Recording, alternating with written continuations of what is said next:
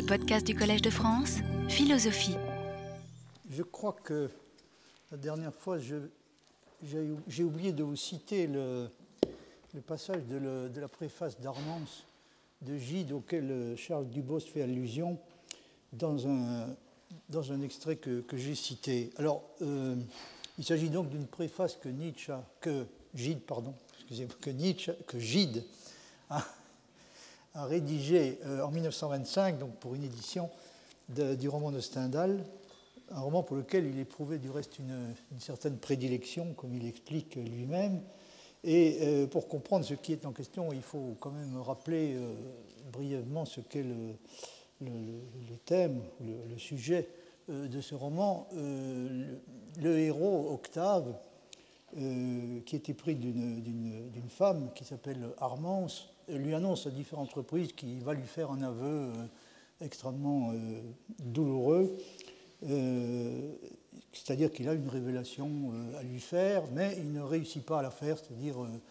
il garde finalement le silence sur ce qu'il était censé lui apprendre. Stendhal, du reste, ne dit pas explicitement de quoi il est question, c'est-à-dire il ne dit pas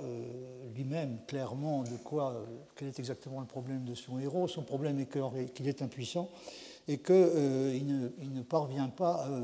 à, l'avouer à la femme qu'il aime pour des raisons, peut, des raisons qui sont de nature diverse et qu'on peut comprendre sans trop de difficulté. L'une d'entre elles étant celle que Gide exprime en disant que tout compte fait, il préfère encore avoir la réputation d'être un débauché à l'aveu du fait qu'il n'a pas les moyens de l'être. alors, dans sa préface, Gide remarque que Stendhal ne propose pas de solution à ce problème, euh, c'est-à-dire de quelle façon peuvent évoluer les relations entre un homme et une femme qui se trouvent confrontés à ce type de problème. Donc Stendhal n'a pas proposé de solution. Euh, il ne dit d'ailleurs pas, encore une fois, euh, explicitement quel, avec quel genre de problème est aux prises son héros, mais il le dit, en revanche, tout à fait clairement dans une lettre à Mérimée à laquelle Gide fait allusion. Et euh, à la fin de sa préface, euh, Gide s'interroge donc sur, euh, ce problème que j'ai évoqué sous une forme plus générale. quel intérêt peut-il y avoir à s'intéresser à des, questions pour lesquelles on n'est pas du tout certain de réussir à trouver une solution ou même simplement quelques éléments de solution Et c'est dans ce contexte donc qu'il soulève la question euh, c'est cela la phrase à laquelle euh, Dubos fait allusion, mais pourquoi chercher une solution? La vie nous propose quantité de situations qui proprement sont insolubles et que seule la mort peut dénouer après un long temps d'inquiétude et de tourment. J'imagine Octave épousant Armance, j'imagine celle-ci perplexe d'abord, puis douloureusement résignée, et je ne parle ici que de la résignation amoureuse, mais pour nombre de femmes, le renoncement à la maternité qui s'ensuit est plus cruel encore, sans doute, et plus durablement. J'imagine Octave moins aisément résignée qu'Armance, ou plutôt moins profondément, se représentant sans cesse ce dont il la prive et qui, et pisait le lui représentant. J'imagine les vains essais, les protestations dont l'amour est prodigue, les doutes, puis l'âge venant et à supposer que leur amour perdure, la lente épuration de cet amour, dernier terme, est très incertainement atteint que parodie l'accoutumance. Bon, je ne vais pas continuer à vous, à vous citer la préface. Euh, ce que Gide veut dire est qu'au fond, euh, c'est tout à fait, c'est un peu absurde de demander au roman d'apporter des solutions à des problèmes comme celui dont il s'agit dans le, dans le roman de, Stendhal, euh, pour la raison que précisément la vie n'apporte généralement pas de solution euh, à ce type de questions. Si la vie n'apporte pas de solution à ce type de problème, il est tout à fait euh, déraisonnable d'exiger que le roman le fasse, sauf si on adopte un point de vue qu'on pourrait qualifier de, moraliste sur ce genre de situation. et d'ailleurs, Gide conclut sa préface en, citant une, une, phrase de Tolstoï qui est rapportée par Gorky euh, et dans laquelle euh, il est dit ceci l'homme, c'est Tolstoï qui parle, donc l'homme survit à des tremblements de terre, aux épidémies, aux horreurs de la maladie et à toutes les agonies de l'âme, mais de tout temps, la tragédie qui l'a tourmenté, qui le tourmente et qui le tourmentera le plus, c'est, et ce sera, la tragédie de l'alcôve. Fin de citation. Alors évidemment, si, euh, si c'est le genre de, de problème, si ces problèmes-là sont des problèmes qui sont en quelque sorte intrinsèquement euh, dépourvu de solution si la vie ne leur en apporte pas, sauf de façon générale sous la forme de cette solution, si c'en est une que représente la mort, Gide estime qu'il est un peu déraisonnable de demander au roman d'apporter de son côté des solutions, et qui plus est des solutions qui, seraient de, type nouveau. Alors c'est ce genre de considération que, dont Dubos se demande si on ne devrait pas les généraliser. C'est-à-dire, la question qui se pose est est-ce qu'on ne devrait pas, de façon générale, euh, enfin, quelle raison y a-t-il, si vous voulez, de, se priver de la possibilité de discuter des problèmes euh, en dépit du fait qu'on euh, a très peu d'espoir de réussir à les résoudre, ce qui semble être le cas vraiment de façon tout à fait typique de la philosophie en général, puisqu'il ne semble pas, il ne semble pas déraisonnable de, de, dire que dans son cas, on a l'impression qu'il n'y a, pour ainsi dire, jamais aucune question euh, qu'elle est parvenue euh, véritablement euh, à résoudre. Alors je vais, je vais laisser de côté ce problème, c'était un peu une, une, digression, mais qui n'est pas sans rapport avec, avec la question à laquelle nous nous trouvons confrontés sans cesse, c'est-à-dire celle de, la, de cette pluralité apparemment irréductible de solutions qui semble caractériser la philosophie et qui, dans l'esprit de beaucoup de gens, équivaut à une absence de solution pure et simple, puisque là où il y a une pluralité irréductible de solutions euh, incompatibles entre elles et euh, irréconciliables, on peut avoir euh, le sentiment qu'il n'y a pas du tout de solution. Alors je vais revenir maintenant à la question que j'avais commencé à vous parler en terminant. J'avais indiqué qu'on a pris conscience à un moment donné d'une certaine tension et peut-être même d'une certaine incompatibilité qui est susceptible d'apparaître entre deux, principes euh, auxquels on a euh, de, bonnes raisons de tenir dans les deux cas, c'est-à-dire euh, d'un côté le principe de bivalence, qui postule que toute proposition, à condition, toute proposition, comprenez toute proposition de forme assertorique, à condition d'avoir un sens suffisamment déterminé, doit être vrai ou faux, donc c'est ce qu'on appelle le principe de bivalence. Et puis, en face de cela, il y a un principe que Domet appelle le principe K, en français on dirait le principe C, c'est-à-dire le principe de connaissabilité euh, qui, euh, qui, euh, énonce qu'il ne peut pas y avoir une discordance complète entre la vérité pour une proposition et la possibilité pour nous de connaître cette vérité. Alors il y a une tension qui est susceptible d'apparaître entre ces deux principes parce que naturellement, si on maintient dans toute sa généralité, donc sans aucune restriction, le principe de bivalence, toute proposition qui a un sens suffisamment déterminé, soit vrai, soit faux, si on maintient ce principe dans toute sa généralité, on sera amené presque fatalement à euh, accepter l'idée de propositions qui sont vraies mais de façon inconnaissable, ce qui évidemment euh, est gênant si euh, simultanément on tient à affirmer également sans restriction le principe de connaissabilité, c'est-à-dire le principe qui affirme la possibilité de connaître la vérité de principe qui affirme la possibilité de principe de connaître la vérité de n'importe quelle proposition vraie. Alors, j'ai évoqué cette question parce euh, on croit souvent, on pense souvent qu'il existe un, qu'il y a un lien d'une certaine sorte entre euh, la, euh, le, pour dire les choses un peu brutalement, entre le théisme et le, réalisme, c'est-à-dire entre la possibilité de défendre une position réaliste stricte, laquelle euh, pour, un philosophe comme Domaine est caractérisé par une adhésion inconditionnelle au principe de bivalence. Donc on pense qu'il existe un, lien d'une certaine sorte entre la défense de ce type de position et euh, la référence à l'idée d'un sujet omniscient euh, hypothétique qui, en l'occurrence, donc, se trouve être Dieu. Donc c'est de, de, cette question-là que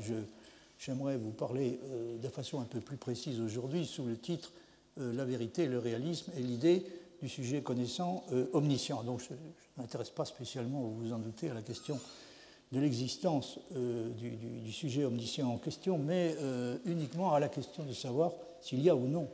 un lien de l'espèce indiquée entre le réalisme d'une part et la croyance à l'idée d'un sujet omniscient. Pourquoi est-ce que l'idée du sujet omniscient hypothétique intervient ici? Bien Parce que précisément, elle permet, semble-t-il, assez naturellement et assez commodément de combler le, euh, la distance qui existe entre les deux principes qui, sont, euh, qui semblent susceptibles d'entrer en conflit, c'est-à-dire le principe de bivalence d'une part et le principe de connaissabilité d'autre part. En effet, il est possible de, supprimer le, hiatus qui existe entre ces deux principes en disant que toute proposition, le principe de bivalence peut être affirmé dans toute sa généralité, toute proposition est soit, soit vraie, soit fausse, et puisque, hein, ne serait-ce que parce qu'il existe un sujet connaissant omniscient qui sait, dans tous les cas, pour une proposition, euh, ayant un sens suffisamment déterminé, donc un sujet omniscient qui sait si elle est vraie ou si elle est fausse. Et si, euh, du moment qu'il sait si elle est vraie ou si elle est fausse, alors elle doit être vraie ou fausse, puisque, étant donné un sujet connaissant X quelconque, hein, omniscient ou non, de X c'est que P, on peut déduire que P est vrai. Par conséquent, si, euh, on ne peut pas dire de quelqu'un qui sait une certaine proposition P ou qui connaît une certaine proposition P, qu'il en a une connaissance si cette proposition est fausse. Par conséquent, s'il y a un sujet euh, omniscient hypothétique qui, pour toute proposition ayant un sens univoque,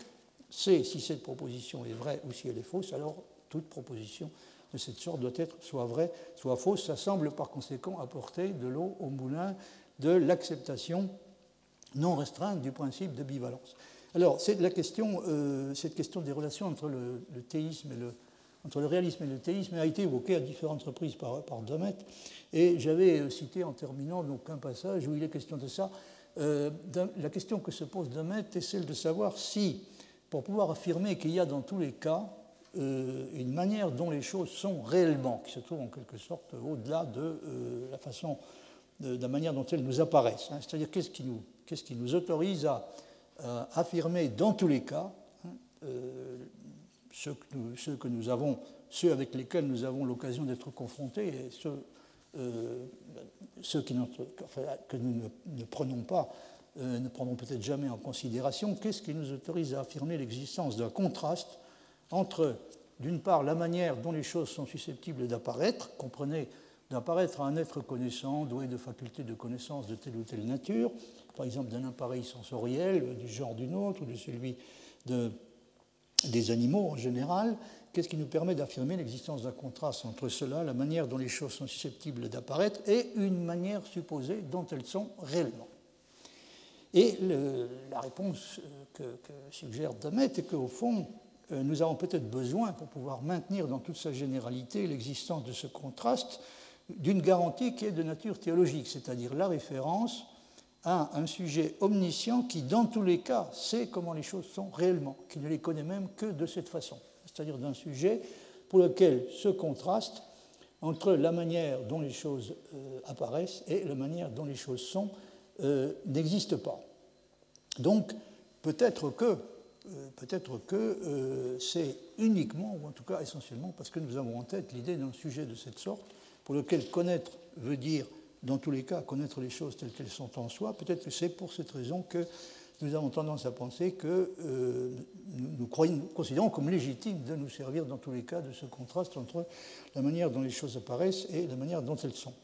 dont elles sont réellement. Alors c'est ce que Domet euh, dit dans le passage que vous avez sous les yeux, le principe dont elles dépendent, donc il s'agit de la connaissance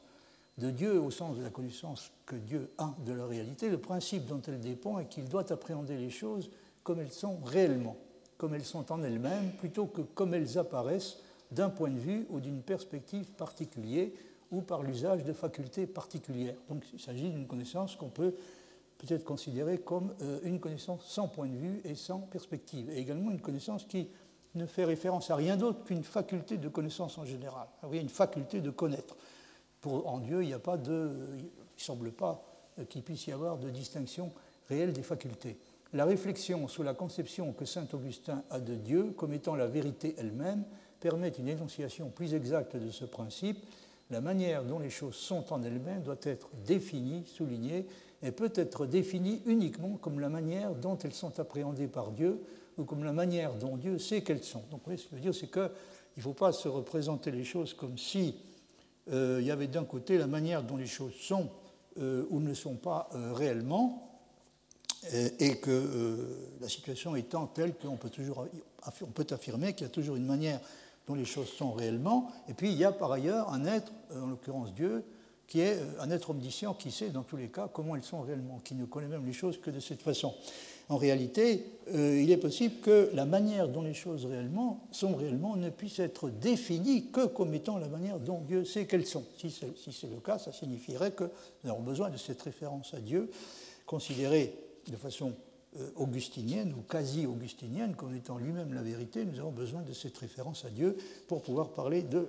dans tous les cas, de la manière dont les choses sont réellement. Nous faisons euh, dit Damet, des distinctions entièrement valides entre la manière dont les choses apparaissent et la manière dont elles sont, des distinctions qui dépendent toujours de la possibilité pour nous de découvrir comment elles sont. Par exemple, bon, nous, nous disons que le bâton euh, dans l'eau paraît brisé alors qu'il ne l'est pas, parce que nous avons les moyens de nous assurer que, en l'occurrence, il y, a une différence réelle entre la façon dont il apparaît et la façon dont il est. On est dont il est réellement. Demain, nous disons que le Soleil paraît euh, ou semble tourner autour de la Terre, alors qu'en réalité, ce n'est pas du tout euh, cela qui se passe. Euh, autrement dit, il y a toute une série de situations dans lesquelles nous avons de, bonnes et excellentes raisons d'utiliser ce contraste donc, entre la manière dont les choses apparaissent, comprenez, apparaissent d'un certain point de vue ou apparaissent pour quelqu'un qui utilise des facultés euh, d'une certaine sorte, et puis euh, donc entre cela et euh, la manière dont les choses sont réellement. Mais qu'est-ce qui nous autorise à utiliser ce contraste de façon tout à fait générale? Qu'est-ce qui nous donne, dit Damet, simplement l'idée qu'il y a un niveau ultime auquel une telle distinction ne peut plus être faite, c'est-à-dire un niveau auquel il n'est plus question que de la manière dont les choses sont réellement, et non d'une façon particulière dont elles apparaissent. C'est seulement dit-il, par une référence à la connaissance que Dieu a de la réalité que cette idée peut être revendiquée. Car la manière dont la réalité se présente à Dieu doit être la manière dont elle est en elle-même, puisque Dieu n'a plus à chercher ce qu'il y a derrière les apparences. Il n'appréhende rien d'une façon particulière, il n'a pas de point de vue. Sa connaissance donc est une connaissance sans point de vue. Sans recourir à la manière dont Dieu appréhende la réalité, cependant, nous n'avons pas de garantie qui nous permette de supposer qu'il y a une limite au processus qui consiste à aller au-delà des apparences en direction de la réalité telle qu'elle est en elle-même. Et même si nous présupposons une telle limite, nous n'avons pas de raison de supposer que nous pouvons l'atteindre. non seulement, enfin, nous ne sommes pas certains, euh, si, nous n'avons pas, ne sommes pas autorisés à invoquer une garantie de cette sorte, nous ne sommes pas certains qu'il existe une limite de cette sorte, et euh, de toute façon, évidemment, même si nous avions des raisons de penser qu'elle existe, nous ne sommes pas certains non plus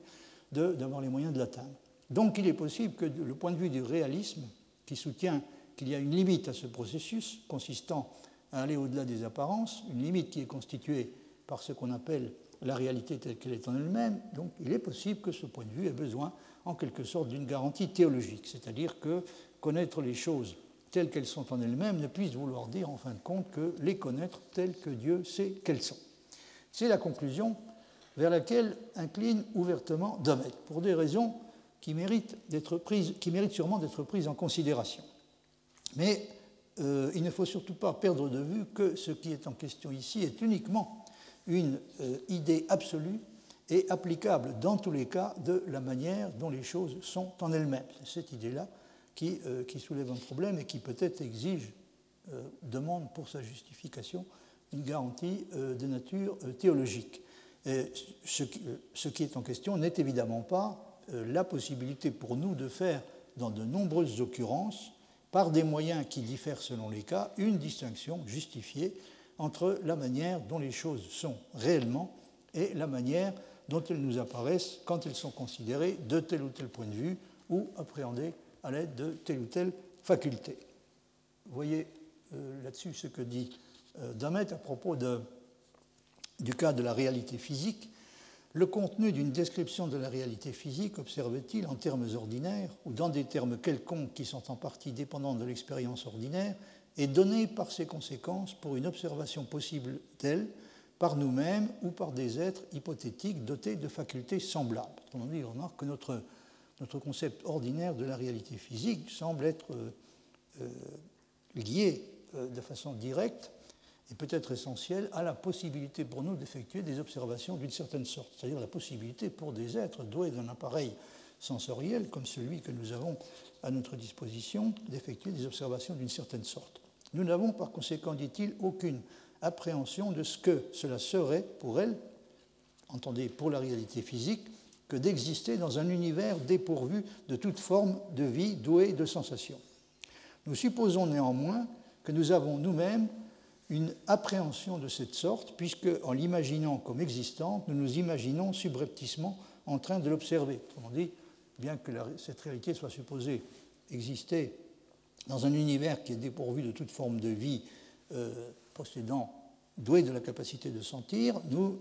nous, imaginons néanmoins capables de et en train euh, d'observer euh, la réalité en question. En contraste avec cela, nous ne supposons même pas que nous avons nous-mêmes une appréhension quelconque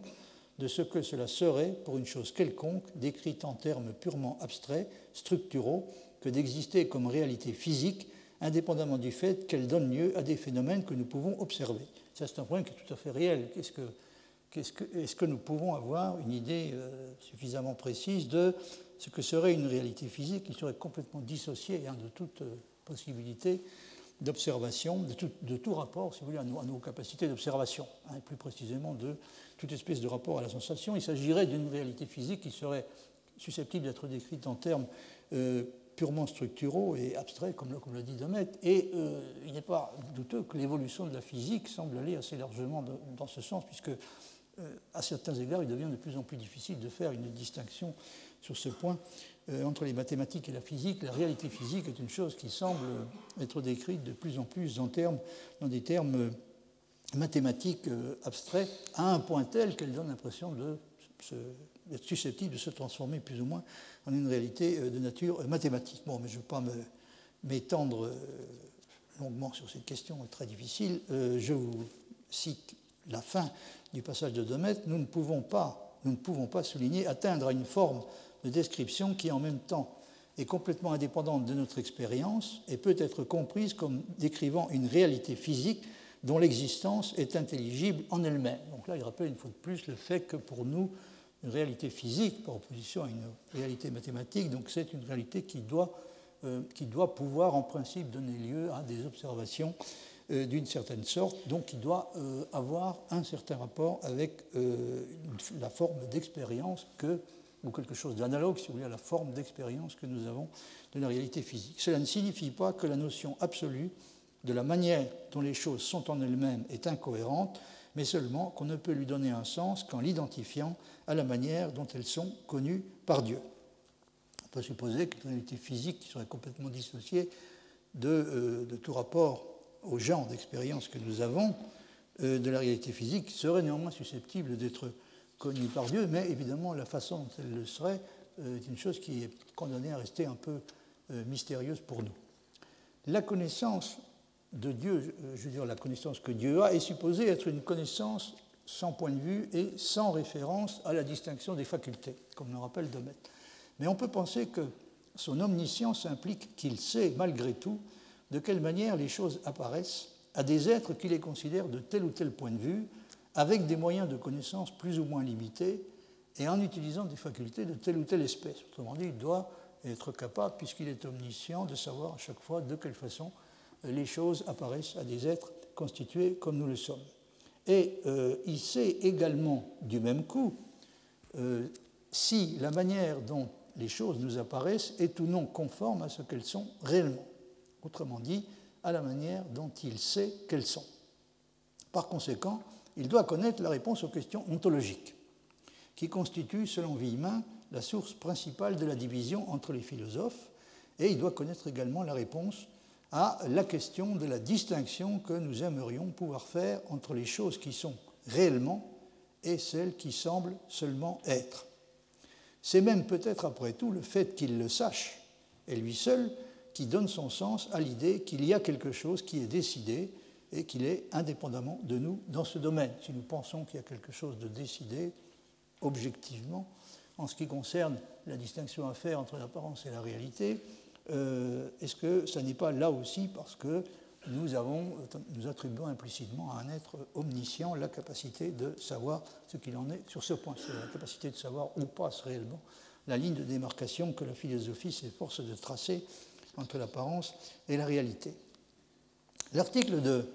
McGuinness, dont je vous ai parlé la dernière fois, donc il s'agit de l'article s'intitule Truth, euh, Time and Deity, euh, vérité, temps et divinité. Il s'agit de l'article donc de la contribution qu'il a apportée au, volume consacré à l'œuvre de, Michael Demet. Alors l'article qu'il a rédigé a été inspiré en grande partie par le lien que Demet semble avoir eu tendance à instaurer entre le réalisme et le théisme. C'est en tout cas une tendance qu'il avait au début. Et il dit sur ce point des, choses qui, sont à certains égards surprenantes. McGuinness explique qu'il se souvient de l'avoir entendu dire que l'argument le plus satisfaisant, ou en tout cas le moins insatisfaisant en faveur de l'existence de Dieu, était celui qui identifie de façon augustinienne Dieu à la vérité, avec un grand V. Dans la préface de, du livre qu'il a publié en 1978, donc Truth and Other Enigmas, la vérité euh, et autres énigmes, Damet écrit ceci à propos de, sa relation à la question du réalisme et de l'antiréalisme. Euh, pour comprendre ça, il faut se souvenir qu'on lui impute souvent la volonté plus ou moins déclarée de faire triompher l'antiréalisme dans tous les domaines, hein, pas seulement dans la philosophie des mathématiques, mais également dans la philosophie de la physique, par exemple, euh, et en général. Hein. Par exemple, je, vais vous parler je vous ai parlé l'année dernière d'un petit livre qui s'appelle Truth and the Past, donc la vérité et le passé, euh, où il s'interroge sur la question de savoir si euh, on ne pourrait pas, et peut-être même si on ne devrait pas, euh, défendre à propos du passé une conception de nature antiréaliste. Alors, il proteste contre cette tendance dans ce passage, et il indique qu'au fond, il n'a pas, pas, personnellement de, de préférence déclarée pour l'antiréalisme plutôt que pour le réalisme, je n'ai personnellement, dit-il, aucun engagement inébranlable en faveur d'un antiréalisme dans aucun de ces cas, pas même dans le cas mathématique. Effectivement, j'ai donné une fois une conférence dont je n'ai pas inclus le texte dans cette collection, arguant en faveur de l'existence de Dieu pour la raison, entre autres, que l'antiréalisme est en fin de compte incohérent, mais que le réalisme n'est tenable que sur une base théiste. C'est essentiellement l'argument de Berkeley en faveur de l'existence de Dieu excusez-moi, j'ai oublié de mettre un E à la base, c'est essentiellement l'argument de Berkeley en faveur de l'existence de Dieu, un argument qui est habituellement caricaturé et qui suscite toujours des ricanements. Je n'ai pas inclus l'article parce que je ne crois pas que j'en sache de près ou de loin suffisamment sur la question du réalisme pour être justifié à avancer un tel argument. Donc il n'a pas repris cet argument qu'il avait utilisé euh, dans, une, dans une phase euh, antérieure. Autrement dit, euh, si je comprends bien ce qu'il explique, parce que je n'ai pas vu le, texte en question, qui encore une fois ne figure pas dans Truth and Other Enigmas,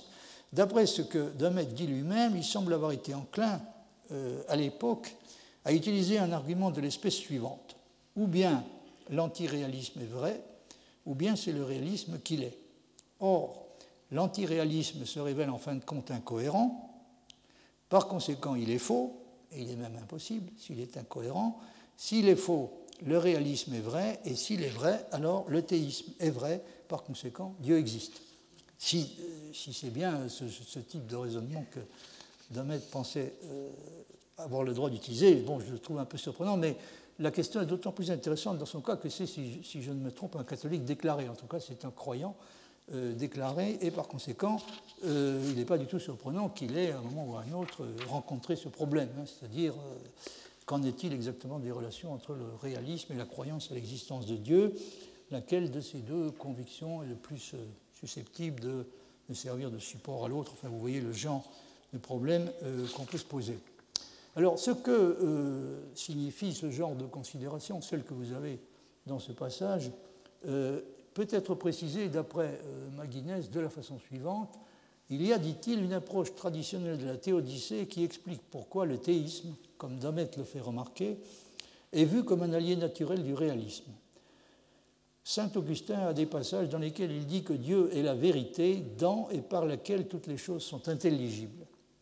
que la première chose que nous devons connaître est la vérité par l'intermédiaire de laquelle toutes les autres choses peuvent être connues, que c'est dans la vérité, c'est-à-dire en Dieu, que les vérités éternelles des mathématiques, par exemple, sont connues,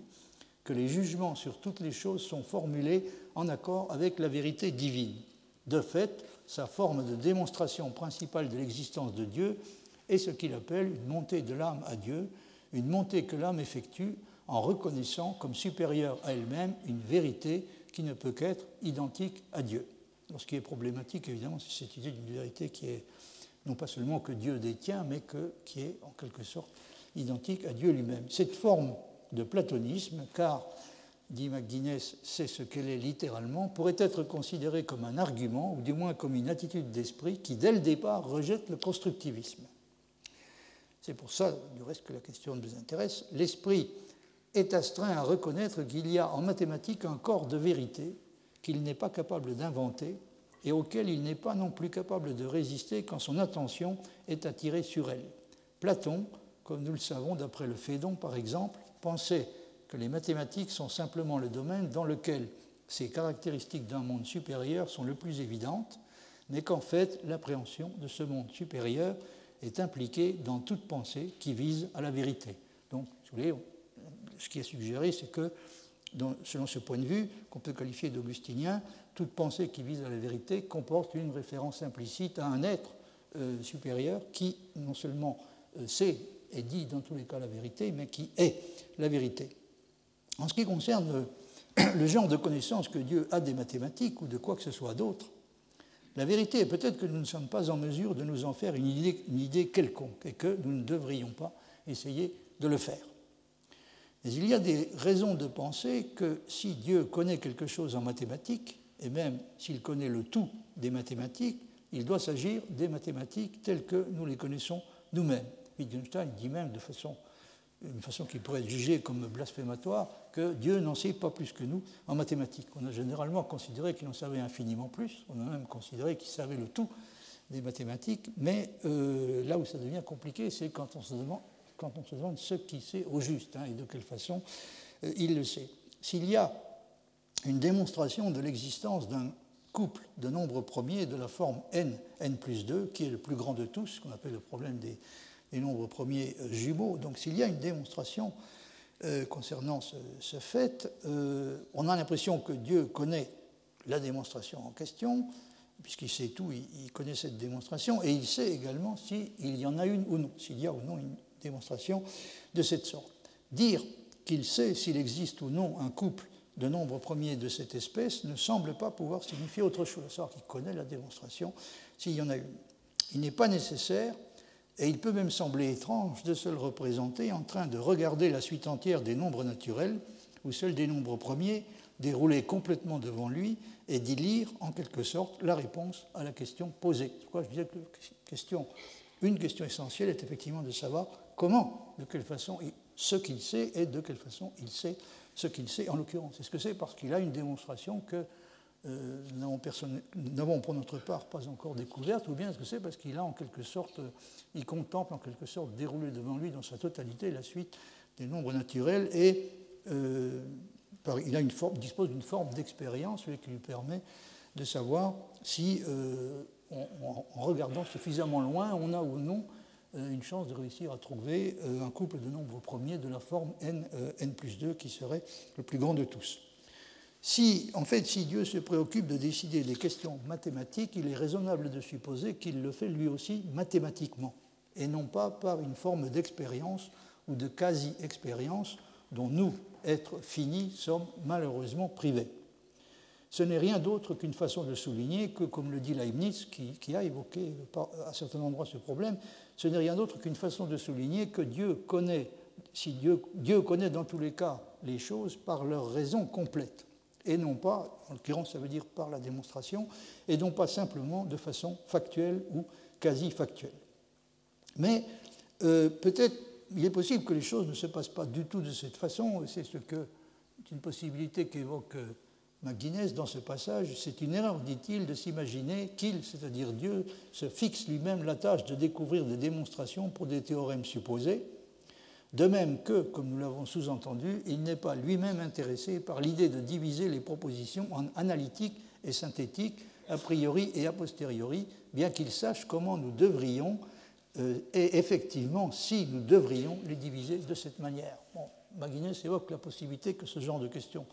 ne l'intéresse pas. Personnellement, ça me laisse un peu perplexe, cette possibilité, mais euh, on, peut, accepter un instant d'envisager les, choses de cette manière. Donc peut-être qu'effectivement, euh, il n'est pas intéressé par l'idée d'essayer de diviser les propositions en analytique et synthétique, a priori et a posteriori. Je vous ai parlé la dernière fois d'un philosophe qui, qui, expliquait qu'après sa mort, il serait content de, savoir si oui ou non il y a des, propositions synthétiques a priori. Donc, est-ce que ce genre de question est susceptible d'intéresser Dieu ou non? Il, est difficile, de répondre à la question, mais en tout cas, ce qu'on peut supposer, semble-t-il, et même ce qu'on doit supposer, c'est que Dieu sait quel genre de réponse devrait donner à cette question ceux qui la posent, c'est-à-dire euh, ceux qui s'y intéressent. Boswell raconte une anecdote à propos du docteur Johnson qui a clos une discussion portant sur la question de savoir comment Dieu a pu abattre cinq ou dix mille Philistins dans une bataille de l'Ancien Testament en disant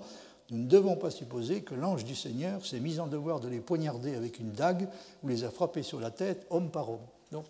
euh, peut-être que, quand nous nous demandons si Dieu est intéressé par euh, la question de savoir euh, s'il y a une infinité de nombres premiers jumeaux ou si ou s'il y a des propositions, il y a ou non des propositions synthétiques a priori, peut-être que nous commettons le même genre d'erreur que celui contre lequel proteste le docteur Johnson. Mais il n'empêche qu'il y a un problème bien réel concernant l'idée hein, que, nous pouvons nous faire de la façon dont euh, Dieu euh, connaît ce qu'il connaît, la façon dont un être réputé omniscient, pas seulement en mathématiques, mais euh, en général, la façon dont il connaît ce qu'il connaît. Si je comprends bien McGuinness, il veut dire notamment que Dieu n'est peut-être pas intéressé par l'idée de se poser les questions philosophiques que nous nous posons, mais en tout cas, il connaît les réponses que nous devrions leur donner, et il sait également si nous avons raison ou non de les poser. Elle pourrait bien entendu également être mal posée ou dénuée de sens et n'avoir par conséquent pas de réponse. Il semble légitime de supposer que Dieu ne sait pas seulement dans quel sens une question philosophique est décidée à l'intérieur de tel ou tel système, mais sait également lequel de ces systèmes est le bon et devrait être choisi par nous, même si nous-mêmes n'avons probablement pas les moyens de savoir que c'est celui-là qui est le bon et de le choisir pour cette raison. Si on adopte le, point de vue de, quelqu'un comme Villemin, donc nous sommes forcés de choisir entre différentes euh, possibilités, mais nous n'avons pas euh, les moyens d'établir, en tout cas d'établir de façon démonstrative qu'une de ces possibilités est la bonne et par conséquent celle qui doit être choisie. Mais s'il y a une réponse à cette question, c'est-à-dire quelle est celle de ces possibilités qui est la bonne, donc il s'agit des possibilités qui correspondent aux euh, aux différentes formes de systèmes philosophiques, s'il y a une réponse à cette question, on est autorisé à supposer que Dieu la connaît. Il importe de ne pas oublier ici que l'idée de, l'omniscience divine ne joue pas seulement un rôle dans notre conception de choses comme la vérité et la connaissance, mais également dans la façon dont nous nous représentons la vie morale. Il y a de bonnes raisons de penser que Dieu seul est en mesure de connaître l'histoire complète de nos actions et des motivations qui les ont inspirées de sorte qu'il est aussi le seul à pouvoir juger réellement les mérites et les fautes.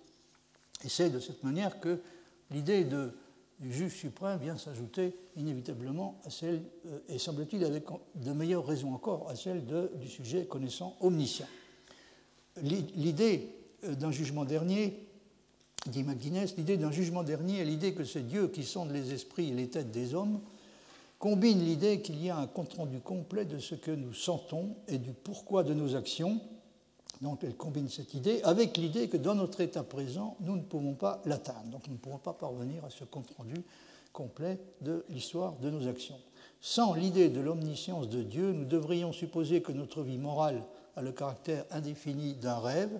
Avec elle, donc avec cette idée de l'omniscience de Dieu, nous pouvons supposer que même les rêves ne sont pas insondables, et nous devons supposer qu'il y a une réponse correcte à des questions portant sur les motifs et les mérites qui sont pour nous indécidables. Donc nous avons besoin, là ça me paraît peu discutable, nous avons besoin de cette idée d'un euh, juge suprême pour pouvoir euh, accorder euh, un certain crédit à l'idée d'une espèce de compte-rendu complet hein, de, l'histoire de nos actions qui expliquerait entièrement de quelle façon nous avons été amenés à agir comme nous l'avons fait, qui permettrait de juger en toute, de, façon parfaitement équitable des mérites et des blâmes. Donc ce que dit euh, Maguinès me semble exact. Je trouve, je l'avoue, fascinant et pour tout dire un peu inquiétant d'entendre fréquemment à la radio ou à la télévision les victimes ou leurs représentants dans certains procès déclaré avec une insistance presque obsessionnelle qu'il voudrait à tout prix que les accusés s'expliquent, au moins réellement, sur les raisons pour lesquelles ils se sont conduits comme ils l'ont fait et ont commis les abominations que le tribunal va s'efforcer de juger. D'une part, étant tenté d'objecter, il n'est pas du tout certain, dans un bon nombre de cas, qu'ils le sachent eux-mêmes. D'autre part, il n'est pas non plus certain que qui que ce soit ait les moyens de le savoir réellement, même pas les avocats, quoi qu'ils en pensent. On pourrait même aller plus loin, du reste, euh, on pourrait aller plus loin que cela et suggérer qu'il n'est même pas certain que l'explication demandée existe véritablement à chaque fois. Il se pourrait que, comme dans le cas du réalisme, nous ayons besoin ici à nouveau de l'idée d'un sujet connaissant omniscient comme garantie de l'existence corrélative d'une histoire complète de l'action qui permettrait de décider toutes les questions ayant trait aux motivations, aux mérites et aux fautes. Que l'idée d'une histoire de cette sorte puisse comporter elle aussi un aspect proprement théologique est une chose qui, je l'avoue, ne fait guère de doute à mes yeux. S'il y a un évaluateur, et un juge ultime, il est légitime de supposer qu'il y a une réponse dans tous les cas, même si nous n'avons peut-être aucune chance de réussir à la connaître. D'un point de vue antiréaliste, au contraire,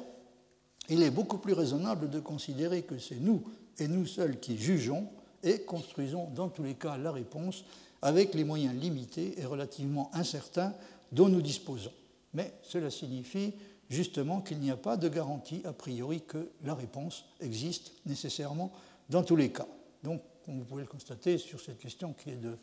nature morale, euh, le, conflit entre le, réalisme et l'antiréalisme a un sens tout à fait euh, clair et même euh, tout à fait concret. Je ne suis pas là cependant pour vous parler de ce qui se passe devant dans les tribunaux humains ou de ce qui se passera au jugement dernier. Ce qui nous intéresse, c'est uniquement ce que nous devons dire à propos du cas de la philosophie elle-même. Son cas euh, ne ressemble euh, apparemment pas beaucoup à celui des mathématiques. Ne ressemblerait-il pas davantage, en fin de compte, à celui de la morale? On pourrait, être, on pourrait être tenté de dire, dans ces conditions, que notre vie philosophique elle-même aurait le caractère indéfini et même souvent confus d'un rêve si nous ne nous sentions pas autorisés à supposer implicitement que quelqu'un connaît la réponse correcte aux questions que nous nous posons, même en philosophie. Ce que euh, Charles Dubos, la philosophie pouvant être euh, assimilée plus ou moins à ce que Charles Dubos appelle la constante manipulation de l'insoluble. cette espèce de manipulation constante de l'insoluble que nous nous permettons et à laquelle nous nous livrons même avec passion, a peut-être un besoin essentiel de l'idée que les solutions n'en existent pas moins bel et bien et que quelqu'un, à savoir un être omniscient comme Dieu, qu'il soit ou non intéressé par les problèmes eux-mêmes, c'est ce que sont les solutions en question. Donc la possibilité que j'évoque, c'est que nous ayons besoin, euh, en quelque sorte a fortiori, dans le cas de la philosophie, c'est-à-dire d'une discipline qui pose tellement de questions et en résout aussi peu, que nous ayons besoin donc d'une garantie qui est un peu du même genre que celle dont nous avons besoin pour justifier de façon générale euh, la position euh, réaliste. Alors, il faut du reste remarquer que les, philosophes insistent constamment sur le, fait que, le fait bien connu que dans leur cas, le questionnement est bien plus important que les réponses. Il est bien plus, beaucoup plus important d'être intéressé par les questions, de les poser de les discuter que d'être en mesure d'y apporter véritablement des réponses. Qu'en est-il sur ce point des, questions ontologiques, dont Villemin, comme euh, je l'ai rappelé à différentes reprises, pense qu'elles constituent le principe de la division et du conflit en philosophie, et dont on peut dire par conséquent qu'une décision les concernant permettrait de mettre fin aux désaccords qui existent entre les philosophies. C'est ce qui semble résulter de ce que dit Villemin. Donc si on réussissait à mettre les, philosophes d'accord sur ces questions d'ontologie, c'est-à-dire en fin de compte sur euh, l'endroit exact où il faut faire passer la distinction entre l'apparence et la réalité, si on réussissait à les mettre d'accord sur ce type de questions, alors on euh, réussirait du même coup à mettre fin au conflit qui existe entre les philosophies. Alors je vous rappelle, euh, je cite à nouveau deux, passages que j'avais déjà eu l'occasion de citer l'année dernière de Villemin. Euh, la philosophie, dit-il, est comme l'axiomatique en ce que toutes les deux cherchent la vérité, mais à la différence de la vérité scientifique, sa considération de l'ontologie amène la philosophie à généraliser une opposition qui est seulement d'une importance locale et mineure dans la science, des systèmes philosophiques rivaux luttent pour des frontières reconnues, sinon fixées, entre apparence et réalité. Donc c'est vraiment là que, se situe le principe de division entre les philosophies. Les philosophes ne sont pas d'accord initialement et fondamentalement sur la façon correcte de tracer la distinction entre apparence et réalité. Euh, autre citation de, de telle qu'elle est appliquée à l'ontologie, l'axiomatique produit inévitablement le pluralisme et le désaccord. De fait, la raison philosophique est née et vit dans la contestation. Fin de citation. Les questions ontologiques se présentent généralement sous la forme de questions d'existence concernant des objets d'une certaine sorte, comme par exemple les nombres ou les objets abstraits en général. C'est un des domaines dans lesquels il y a eu des discussions ontologiques, parfois, très, parfois assez violentes. Euh, je vais parler donc des questions ontologiques ayant trait à l'existence ou à la non-existence de certains objets abstraits comme, comme les nombres ou comme des nombres de, telle ou telle espèce. Dans sa réponse à McGuinness, Dummett commence par remarquer que ces questions, les questions ontologiques, ont un caractère assez spécial et qui est susceptible de nous laisser un peu perplexes. En d'autres termes, ce ne sont pas des questions d'existence quelconque, hein, ce sont des questions d'existence qui présentent un, caractère euh, un peu particulier. Un, nominaliste comme Hartree Field dit alors Hartree Field est connu pour avoir publié en 1980 un livre qui a fait grand bruit qui s'appelle euh, Science Without Numbers, euh, A Defense of Nominalism, donc la, science sans nombre, une défense du nominalisme. donc il s'agit d'un livre dans lequel il défend l'idée que euh, même la science physique, hein, contrairement à ce qu'on pourrait croire à première vue, pourrait tout à fait se passer de faire référence à des, entités mathématiques abstraites telles que des nombres, des fonctions, des ensembles, etc.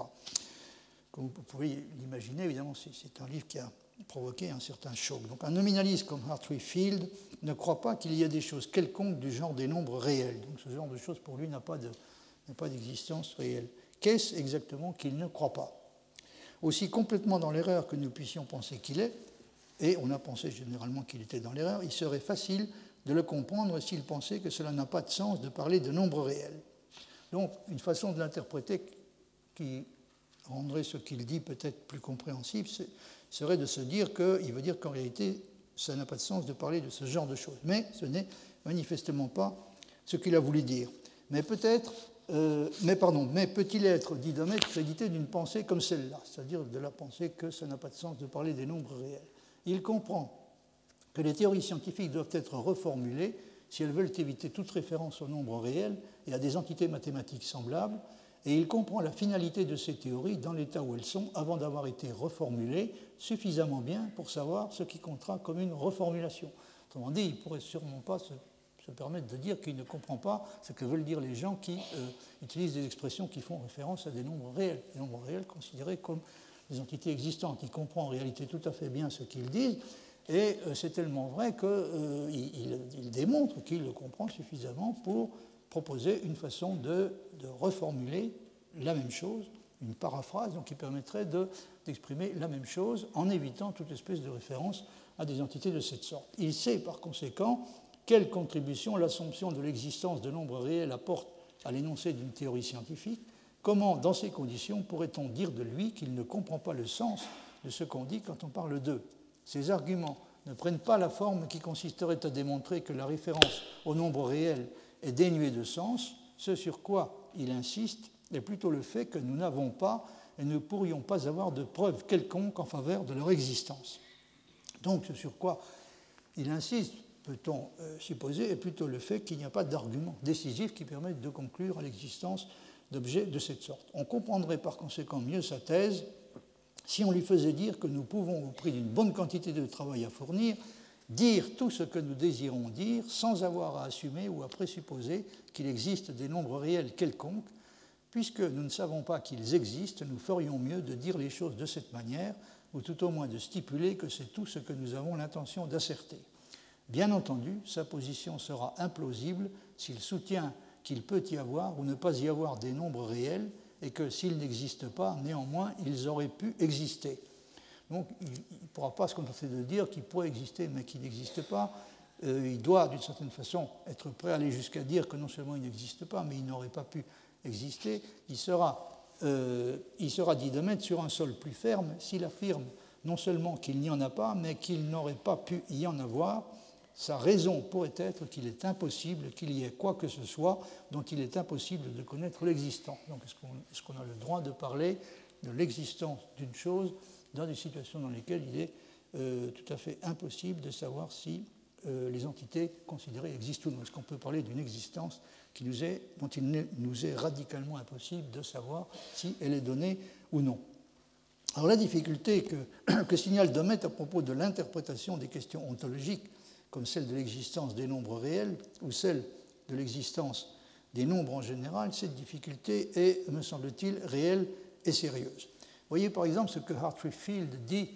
euh, au début de son livre. Alors je, crois que j'ai oublié de vous. Je vous laisse regarder la deuxième partie. Euh, je vais vous citer ce que dit Hartree Field euh, au début de son livre, donc Science Without Numbers,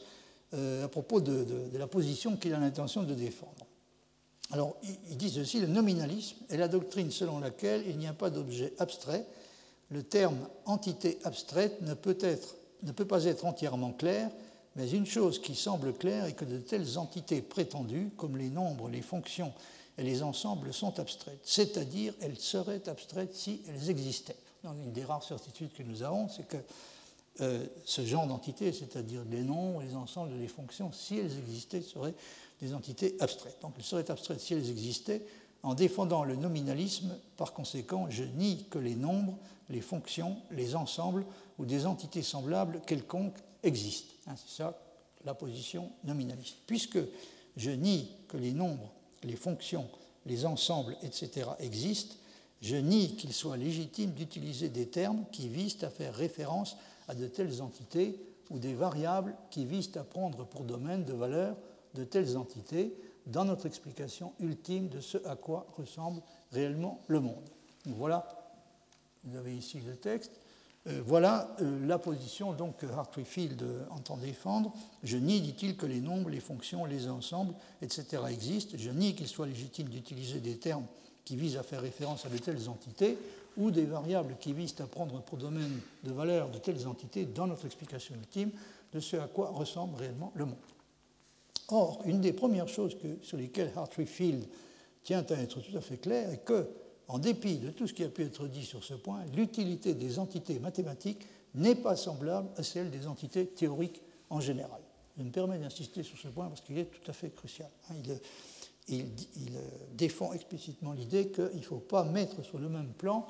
euh, les raisons que, que l'on peut avoir, que l'on a effectivement d'admettre euh, des, entités théoriques d'une certaine sorte dans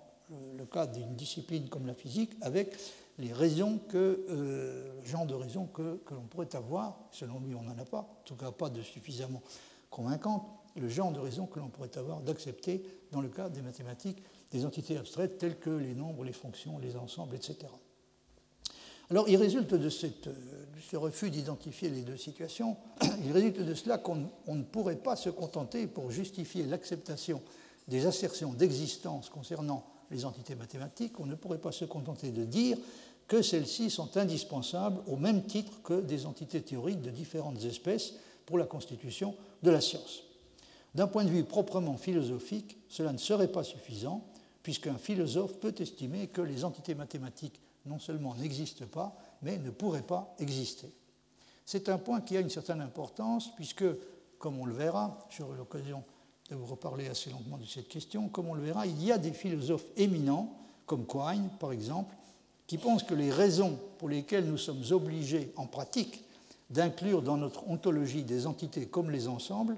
ne sont pas différentes, en fin de compte, de celles pour lesquelles nous pouvons être amenés à accepter l'existence d'objets comme les gènes, les électrons, les neutrinos ou les quarks. Or, euh, Field euh, explique clairement qu'il euh, considère que, encore une fois, les deux situations ne sont pas du tout comparables. Par conséquent, il récuse, refuse le genre de position qui est adoptée par Quine, qui consiste à dire, à peu près pour les mêmes raisons pour lesquelles nous avons besoin d'admettre en physique des entités théoriques, euh, qui sont de type, qui peuvent être du reste de type plus ou moins abstrait, à peu près pour les mêmes raisons, nous ne pouvons pas euh, refuser d'accepter, dans le cas des mathématiques, des entités abstraites, en particulier les ensembles, hein, qui, ont été considérées souvent comme la notion de, base sur laquelle on peut espérer réussir à reconstruire la totalité des mathématiques. Donc les deux situations ne sont pas comparables selon Field. Il n'est donc pas du tout, sa position n'est donc pas du tout comparable à celle de, de Quine, et on est tenté de dire que c'est lui qui défend sur ce point une position proprement philosophique, en assumant ouvertement la conséquence qu'elle implique, à savoir l'obligation de reformuler toutes les propositions des sciences de façon à ce que plus aucun des termes faisant référence à des entités mathématiques n'y apparaisse. Il dit ceci, je vais arguer que les entités mathématiques ne sont pas indispensables du point de vue théorique, Bien qu'elle joue un rôle dans les théories puissantes de la physique moderne, nous pouvons donner des reformulations attrayantes des théories de ce genre dans lesquelles les entités mathématiques ne jouent aucun rôle. Si c'est exact, alors nous pouvons adhérer en toute sécurité à une conception fictionnaliste des mathématiques. Ça, c'est le genre de choses qui, qui faisait horreur à, Gödel et contre lequel il a protesté régulièrement. Donc une conception fictionnaliste des mathématiques qui est l'antithèse la plus radicale à une conception réaliste ou platonicienne car, dit euh, Field, le fait d'adhérer à une conception de ce genre n'impliquera pas que nous nous privions d'une théorie qui explique les phénomènes et que nous puissions considérer comme littéralement vrais. Donc nous serons obligés de nous, n'aurons à nous priver d'aucune, d'aucune théorie physique euh, importante et euh, nous n'aurons pas non plus à renoncer à expliquer quoi que ce soit de ce que la théorie, le, le genre de théorie en question, est capable d'expliquer. La question de savoir si des choses comme les nombres réels existent ou non est troublante, parce qu'il ne s'agit apparemment pas de se décider, comme cela serait le cas dans les sciences, pour ou contre une hypothèse qui peut être vraie ou fausse, sans qu'il y ait des raisons déterminantes qui parlent en faveur de l'une ou l'autre de ces deux éventualités. Gens qui discutent ce genre de questions, quand vous avez un affrontement entre des gens qui affirment que les, par exemple, que les ensembles transfinis euh, existent et euh, quelqu'un d'autre qui, proteste que non, il n'existe pas, euh, cette situation n'est pas comparable, si vous voulez, au genre de conflit qu'il peut y avoir concernant la discussion d'une hypothèse proprement dite. Ce ne sont pas des gens qui disent peut-être qu'ils existent, et moi je crois que c'est le cas. L'un disant donc peut-être qu'ils existent, moi je crois que c'est le cas, l'autre disant peut-être qu'ils existent, et moi je crois que je crois cependant que ce n'est pas le cas. Ce n'est pas, pas, exactement de cette manière-là que les choses semblent se passer. Donc il ne semble pas qu'on soit confronté à un désaccord euh, portant sur une hypothèse euh, proprement dite, en faveur de laquelle on peut, ou, enfin en faveur ou en défaveur de laquelle on peut invoquer des arguments de, telle ou telle espèce. C'est d'ailleurs, c'est ce qui fait d'ailleurs, c'est une des raisons pour lesquelles on a tendance à penser qu'il s'agit d'une question proprement philosophique. Celui qui affirme euh, les entités abstraites de l'espèce considérée existent est prêt, semble-t-il, à affirmer également qu'elles ne pourraient pas ne pas exister, et celui qui nie qu'elles existent est prêt à nier également qu'elles auraient pu exister. C'est ce qui amène Damet à remarquer ceci euh, à propos de l'existence. L'existence est un concept qui suscite la perplexité quand il est prédiqué d'objets abstraits. Donc il a, il a tendance à penser que l'utilisation du concept d'existence nous pose un problème euh, spécifique quand euh, le concept est utilisé à propos d'objets abstraits. L'existence est un concept qui suscite la perplexité quand il est prédiqué d'objets abstraits, car il ne semble pas être des créatures. Nous ne pouvons pas supposer que le fait qu'il y ait ou qu'il n'y ait pas de nombre réel dépende de la question de savoir si Dieu s'est soucié de les créer. Alors là, c'est une question qui a un certain rapport avec un problème dont j'aurai à vous reparler plus tard. Euh, c'est une question que, que s'est posée Descartes, la question de savoir si Dieu ne devrait pas être considéré euh, est-ce qu'il ne devrait pas être considéré non seulement comme le créateur des existences, mais également comme le créateur, est-ce qu'il ne devrait pas être considéré en plus de ça comme le créateur des possibilités ou des essences? Et naturellement,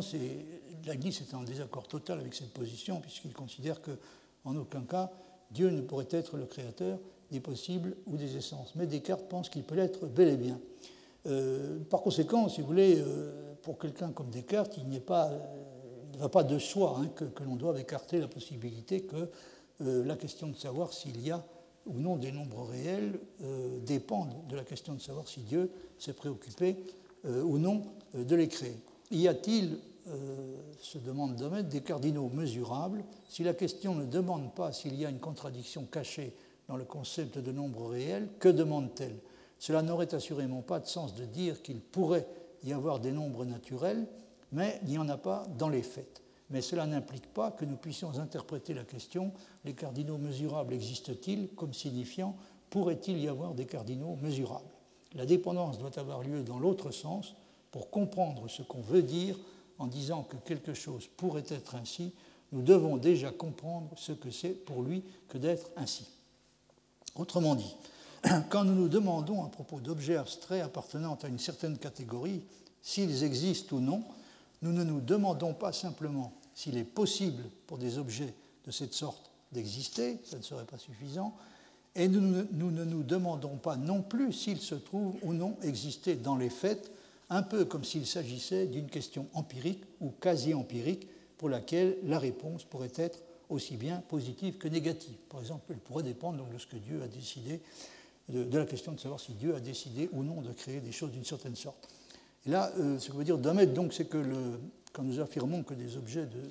euh, ce type existent, nous n'affirmons pas, euh, nous n'énonçons pas simplement une possibilité, c'est-à-dire nous ne faisons pas simplement référence à la possibilité qu'ils existent, nous disons quelque chose de plus fort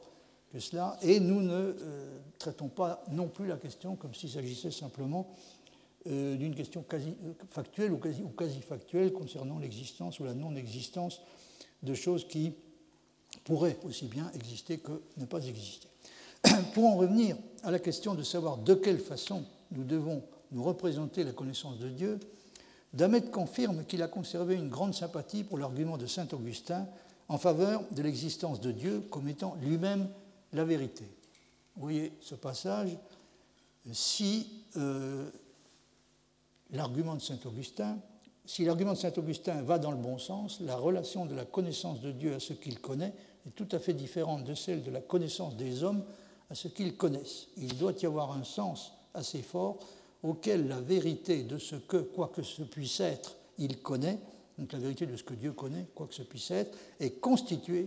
soulignée par la connaissance qu'il en a, plutôt qu'elle n'en est la source. Dans le cas normal, donc pour nous, c'est la vérité la source de la connaissance. Il y a des choses qui sont vraies et nous avons, dans une certaine mesure, la capacité de reconnaître qu'elles sont vraies, tandis que dans le cas de Dieu, donc, on aurait une situation dans laquelle euh, la vérité de quoi que ce soit hein, est constituée de façon littérale par la connaissance qu'il en a plutôt qu'elle n'en est la source, je n'entends pas par là que la connaissance que Dieu a de ce qui arrive doit être conçue sur le modèle de notre connaissance en intention des choses que nous faisons ou allons faire.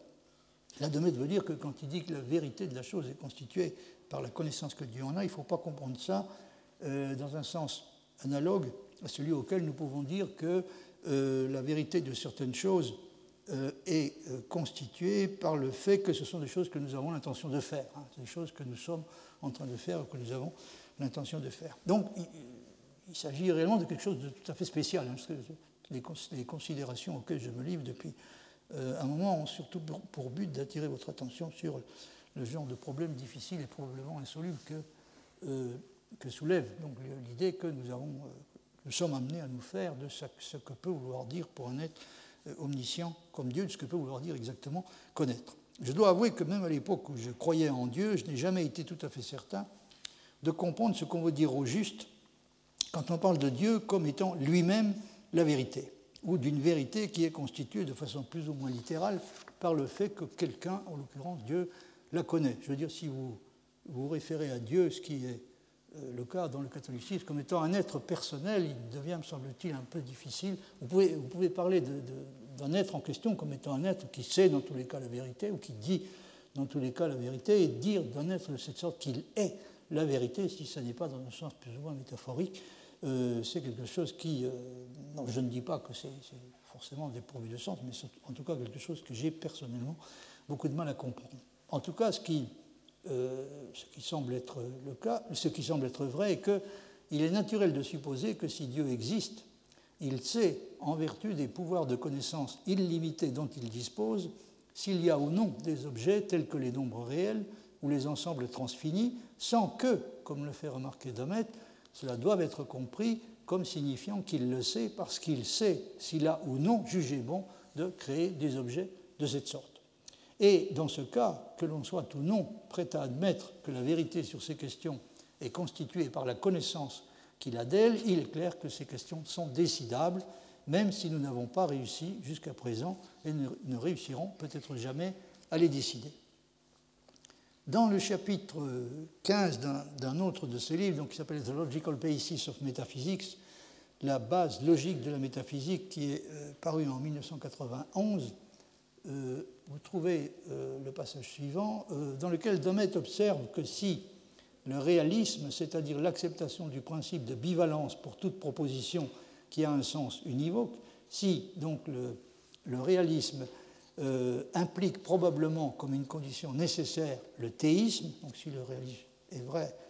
le théisme doit l'être. Donc, en revanche, euh, euh, souligne Damet dans ce passage, le théisme n'est pas une condition suffisante pour le réalisme. Pour quelle raison? C'est ce qui est expliqué dans ce passage. C'est une illusion, dit Domet, persistante de croire que de la prémisse que Dieu sait tout, on peut déduire qu'il sait si une proposition donnée quelconque est vraie ou fausse. C'est-à-dire que, ou bien il sait qu'elle est vraie, ou bien il sait qu'elle est fausse, et que son omniscience, par conséquent, implique que toute proposition est soit vraie, soit fausse. Donc, il euh, semble dire dans ce passage, et même il dit que on ne peut pas espérer euh, déduire la proposition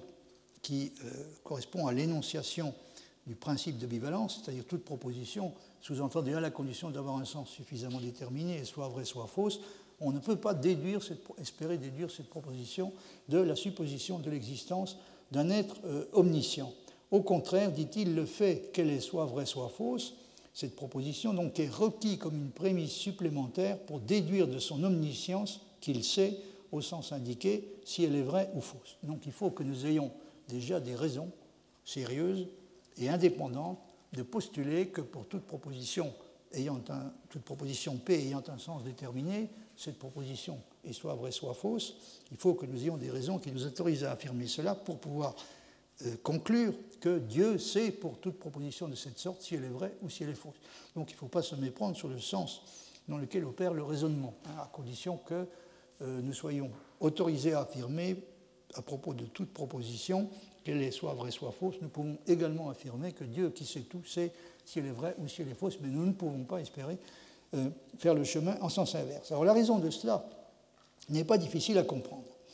L'omniscience divine implique que pour toute proposition P, Dieu sait que P, si P est vrai, mais cela ne nous dit pas quelles sont les propositions qui sont vraies. La question reste d'une certaine façon entière. Et cela ne constituerait pas non plus une réponse satisfaisante de dire que Dieu, qui est l'auteur de toutes choses, sait dans tous les cas si elles sont ou ne sont pas telles ou telles, parce qu'il les a faites. Car il pourrait, après tout, avoir créé une réalité partiellement indéterminée qui n'est pas capable de rendre vraie ou fausse n'importe quelle proposition. Autrement dit, il y a deux questions réellement différentes qu'il faut euh, distinguer soigneusement. Il y a la question de savoir s'il existe dans tous les cas une manière dont les choses sont réellement, euh, par opposition à la manière dont elles apparaissent, et qui est susceptible de rendre vraies les propositions que nous pouvons euh, être amenés à formuler euh, à leur sujet. Et puis, il y a la question de savoir de quelle nature est cette réalité. Est-ce qu'elle est suffisamment déterminée hein, Est-ce qu'elle est dans tous les cas suffisamment déterminée, cette réalité, donc que nous avons supposée indépendante, pour que nous puissions, pour que nous soyons justifiés à asserter, dans tous les cas, à asserter à propos de n'importe quelle proposition P ayant un sens suffisamment déterminé qu'elle soit vraie, soit fausse. Damet remarque qu'un vérificationniste sera amené à peu près inévitablement à soutenir que la réalité est jusqu'à un certain point indéterminée. Donc lui, euh, probablement à la différence du réaliste, acceptera assez facilement l'idée que la réalité pourrait être partiellement indéterminée, car nous n'avons pas d'idée de la réalité en dehors de celle qui consiste à la concevoir comme étant ce qui rend vrai les pensées vraies que nous pouvons entretenir et les propositions vraies que nous pouvons énoncer. Mais évidemment, dire qu'une proposition est rendue vraie ou fausse, pour un antiréaliste, c'est dire qu'il s'agit d'une proposition que euh, nous avons dans une certaine mesure les moyens de vérifier ou de réfuter. Par conséquent, si nos propositions et nos pensées ne sont pas toutes de façon déterminée vraies ou fausses, ce qui veut dire, pour un antiréaliste, encore une fois, ne sont pas toutes vérifiables ou réfutable, nous devons admettre que la réalité elle-même est indéterminée, parce que c'est la seule idée que nous avons finalement de la réalité. L'antiréaliste n'a pas à sa disposition le genre de représentation d'une réalité complètement indépendante de nos activités de connaissance, dont le, le, réaliste n'éprouve aucun scrupule à se doter. Hein. C'est le réaliste qui dispose d'une représentation de cette sorte. Mais, encore une fois, euh, l'antiréaliste considère que nous n'avons accès à la réalité qu'à travers, euh, largement, euh, assez largement, à travers des choses que nous sommes susceptibles de, supposer, de vérifier, de réfuter, etc., à propos de la réalité en question. Par conséquent, Damet, me semble-t-il, a raison de dire que l'antiréaliste acceptera assez facilement l'idée que la réalité pourrait être indéterminée, c'est-à-dire qu'elle comporte, comme dit Damet, des trous, euh, à peu près, euh, c'est lui qui utilise cette comparaison, à peu près comme un roman en comporte, en ce sens qu'il y a des questions concernant les personnages auxquels euh, le roman ne donne pas de réponse et pour lesquels il n'y a par conséquent pas de réponse. Damet proteste contre la tentation de considérer cela comme une supposition qui est en contradiction avec l'existence de Dieu et soutient il soutient qu'un théiste peut lui aussi trouver des raisons de mettre en doute le principe de bivalence. Donc il répond euh, à la question euh, un, théiste euh, est-il obligé d'accepter le, principe de bivalence? Et il répond qu'il n'est pas contraint de le faire pour la raison. Alors, excusez-moi, j'ai oublié.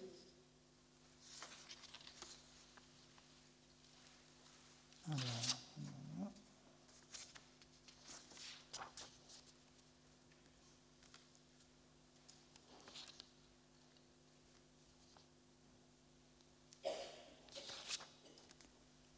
Bon, comme je n'arrive pas à retrouver la, diapositive, je vais simplement vous lire le texte. J'ai entendu soutenir, dit-il, que, c'est toujours Damet qui parle, j'ai entendu soutenir que c'est une doctrine athée, donc la doctrine qui consiste à mettre en question le principe de bivalence. Donc il s'agit du genre de doctrine que défendent les antiréalistes. Le problème, c'est de savoir, si vous voulez, si, étant le genre de lien qui peut donner l'impression d'exister entre le réalisme et le théisme, est-ce qu'un euh, un antiréaliste ne serait pas euh, de ce fait ne se trouverait pas de ce fait condamné à adopter une position qui est athée. Damet dit J'ai entendu soutenir que c'est une doctrine athée, donc la contestation du principe de bivalence, pour la raison que Dieu, qui n'est pas sujet à nos limitations, doit savoir à propos de toute proposition si elle est vraie ou fausse, de sorte que notre incapacité de déterminer cela ne devrait pas conduire un théiste à mettre en doute la bivalence. Cet argument commet une pétition de principe en assumant que toute proposition est soulignée, soit vraie, soit fausse, pour dire les choses de façon un peu irrévérencieuse, Dieu ne parle pas notre langage, ses pensées ne sont pas nos pensées.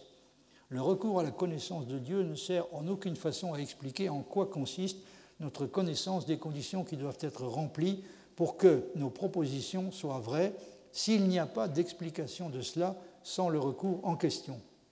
Le recours est pertinent pour ce qui est de la distinction entre la réalité telle qu'elle nous apparaît et la réalité telle qu'elle est en elle-même nous aspirons à nous rapprocher le plus possible d'une appréhension de la façon dont elle se présente en elle-même, mais cette expression n'a pas de sens défendable dans un univers incréé ou s'auto-créant. Tout comme, donc si on n'a pas de référence, si vous avez l'idée d'un sujet omniscient, donc cette idée d'une façon dont les choses sont en elles-mêmes, indépendamment de toute activité, de tout processus de connaissance, n'a pas de sens clair. Tout comme il n'y a pas de faille entre la vérité d'une proposition, vous avez ici le texte, tout comme il n'y a pas de faille entre la vérité d'une proposition et la connaissance que Dieu a du fait qu'elle est vraie, l'expression comment les choses sont en elles-mêmes n'a en fin de compte pas de signification distincte de comment Dieu les appréhende comme étant. Donc, la, la manière dont elles sont, la vérité euh, les concernant, donc la vérité euh, les concernant telles qu'elles sont en elles-mêmes, n'est pas distincte de la manière dont Dieu sait qu'elles sont, encore une fois. Sauf dans cette interprétation, la prétention d'avoir décrit le monde comme il est en lui-même, une description qui assumera un caractère mathématique toujours plus purement formel, dans la mesure où il est progressivement vidé des termes dont les significations dérive de nos facultés d'observation n'a aucun caractère intelligible. Donc si on n'a pas, cette référence à l'arrière-plan, il est difficile de donner un sens à cette idée de décrire euh, les choses, de nous rapprocher de plus en plus d'une description des choses telles qu'elles sont en elles-mêmes, et pour la raison que qu'indique Demet, ça veut dire une description qui a toutes les chances d'être une description donnée de plus en plus en termes mathématiques abstraits, c'est-à-dire qui, qui sera dissociée de plus en plus de références à des facultés d'observation particulières, telles que euh, par exemple les nôtres. Mais il n'y a pas de raison, ajoute Demet, pour laquelle Dieu, en créant l'univers, devrait avoir rempli tous les détails, avoir fourni des réponses à toutes les questions concevables, pas plus qu'un artiste humain, un peintre ou un romancier n'est contraint de le faire la conception d'un univers créé mais partiellement indéterminé est plus facile à comprendre que celle d'un univers incréé et partiellement indéterminé. Donc ça, ça prendrait une discussion assez longue dans laquelle je n'ai pas le temps de me, lancer. Euh, un, réaliste métaphysique qui est convaincu de l'existence de Dieu peut essayer de justifier son adhésion au principe de bivalence en invoquant le genre de réalité que Dieu a dû créer et en arguant que celle-ci n'a pu être qu'une réalité capable de rendre de façon déterminée, vraie ou fausse, n'importe quelle proposition que nous sommes capables de formuler. Donc il pourrait euh, essayer d'argumenter en disant que euh, la seule euh, réalité digne de, de l'œuvre de Dieu, la seule réalité qu'il a pu créer est une réalité qui est complètement déterminée, qui est déterminée dans tous ses aspects. Mais c'est un argument qui, évidemment, a une, portée qui est tout à fait limitée. Je crois me souvenir que Lichtenberg dit quelque part qu'on a tendance euh, à considérer que, que, le monde a été créé par un être parfait, mais euh, disposant d'un savoir et d'un pouvoir euh, illimité, mais on peut aussi se le représenter comme étant l'œuvre de quelqu'un qui ne savait, savait, pas très bien ce qu'il faisait et a fait un peu n'importe quoi, c'est-à-dire quelqu'un qui a voulu faire simplement une expérience et l'a faite en quelque sorte pour voir. Alors là, c'est un peu le même type de question qui se pose. Est-ce qu'il faut se représenter Dieu comme ayant éprouvé le besoin, ayant senti le besoin de créer une réalité qui est déterminée dans tous ses aspects? Ou bien est-ce qu'on ne pourrait pas aussi, le cas échéant, se le représenter comme un artiste, plus particulièrement comme un auteur de romans, qui, euh, qui n'a pas répondu à toutes les questions qu'on peut être amené à se poser euh, à propos de, ces héros, à propos de ce, que sont et de ce que font euh, ces héros alors, en ce qui concerne Leibniz, évidemment, la réponse pour lui est tout à fait claire, c'est-à-dire que la réalité qui a été créée par Dieu est une réalité qui, doit, euh, qui, possède les caractéristiques nécessaires pour rendre vraie ou fausse n'importe quelle euh, espèce de, proposition, en tout cas de proposition ayant un sens suffisamment déterminé.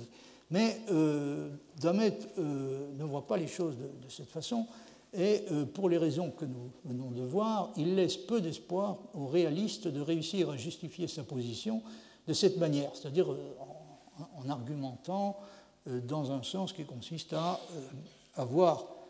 dans l'auteur de, toute chose quelqu'un qui a éprouvé le besoin de créer, enfin qui, ne, qui a eu le sentiment qu'il ne pourrait créer qu'une réalité déterminée dans tous ses aspects. Il faudrait évidemment,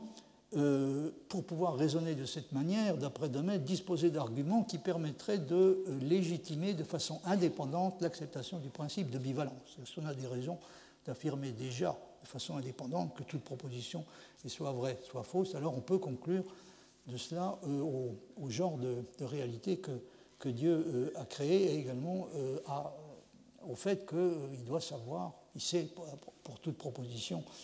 donnée si elle est vraie ou fausse. Mais encore une fois, on ne peut pas raisonner en sens inverse. Même dans le cas des propositions mathématiques, qui constituent l'objet du débat entre les réalistes et les constructivistes, il ne faut pas s'imaginer que l'existence d'un sujet omniscient comme Dieu apporte nécessairement de l'eau au moulin du réalisme. Vous voyez ce que dit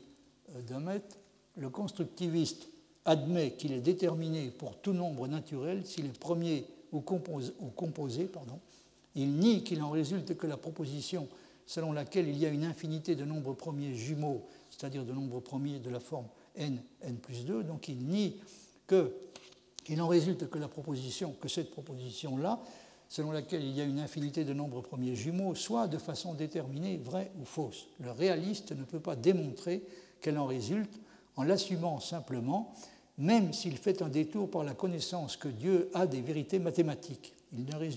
ne résulte, pas plus que Dieu doit savoir s'il y a une infinité de nombres premiers jumeaux du fait qu'il donc ça ne résulte pas plus du fait qu'il connaît tout nombre premier qu'il ne résulte qu'un calculateur prodige peut dire s'il y a une infinité de nombres premiers jumeaux du fait qu'il est capable de dire instantanément de n'importe quel nombre, aussi grand soit-il, s'il est premier ou composé. Fin de citation.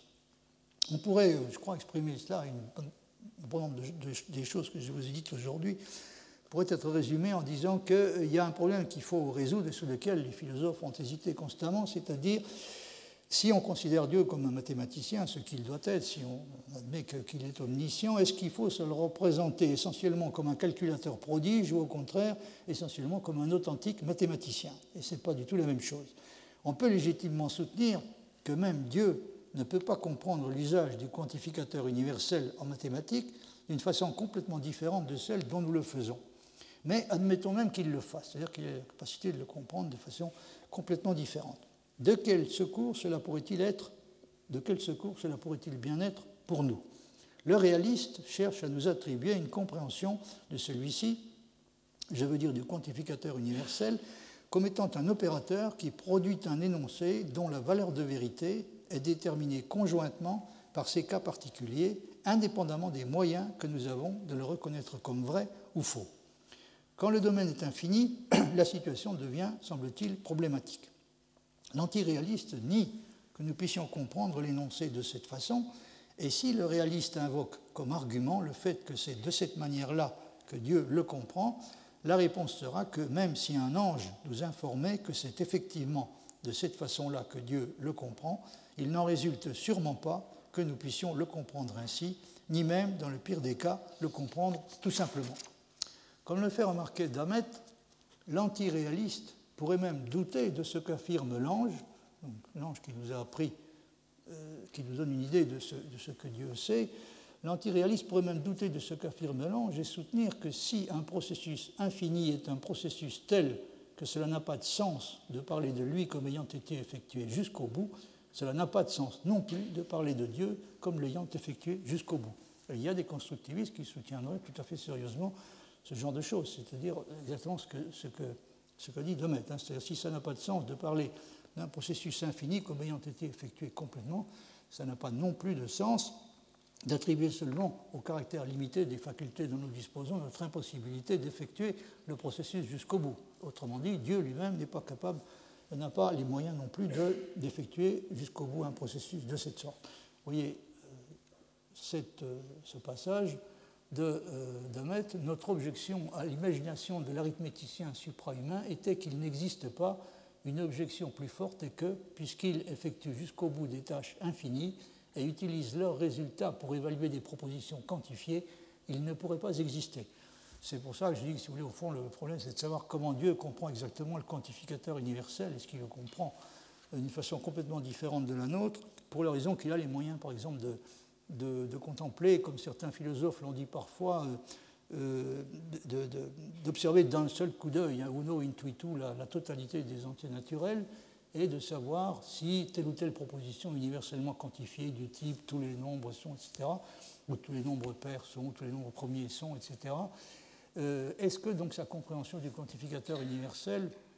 repose d'une façon quelconque sur cette supériorité qu'il a par rapport à nous Encore une fois, la capacité qu'il est supposé avoir d'appréhender euh, d'un seul coup d'œil les, totalités infinies comme la totalité des nombres naturels, ou bien est-ce que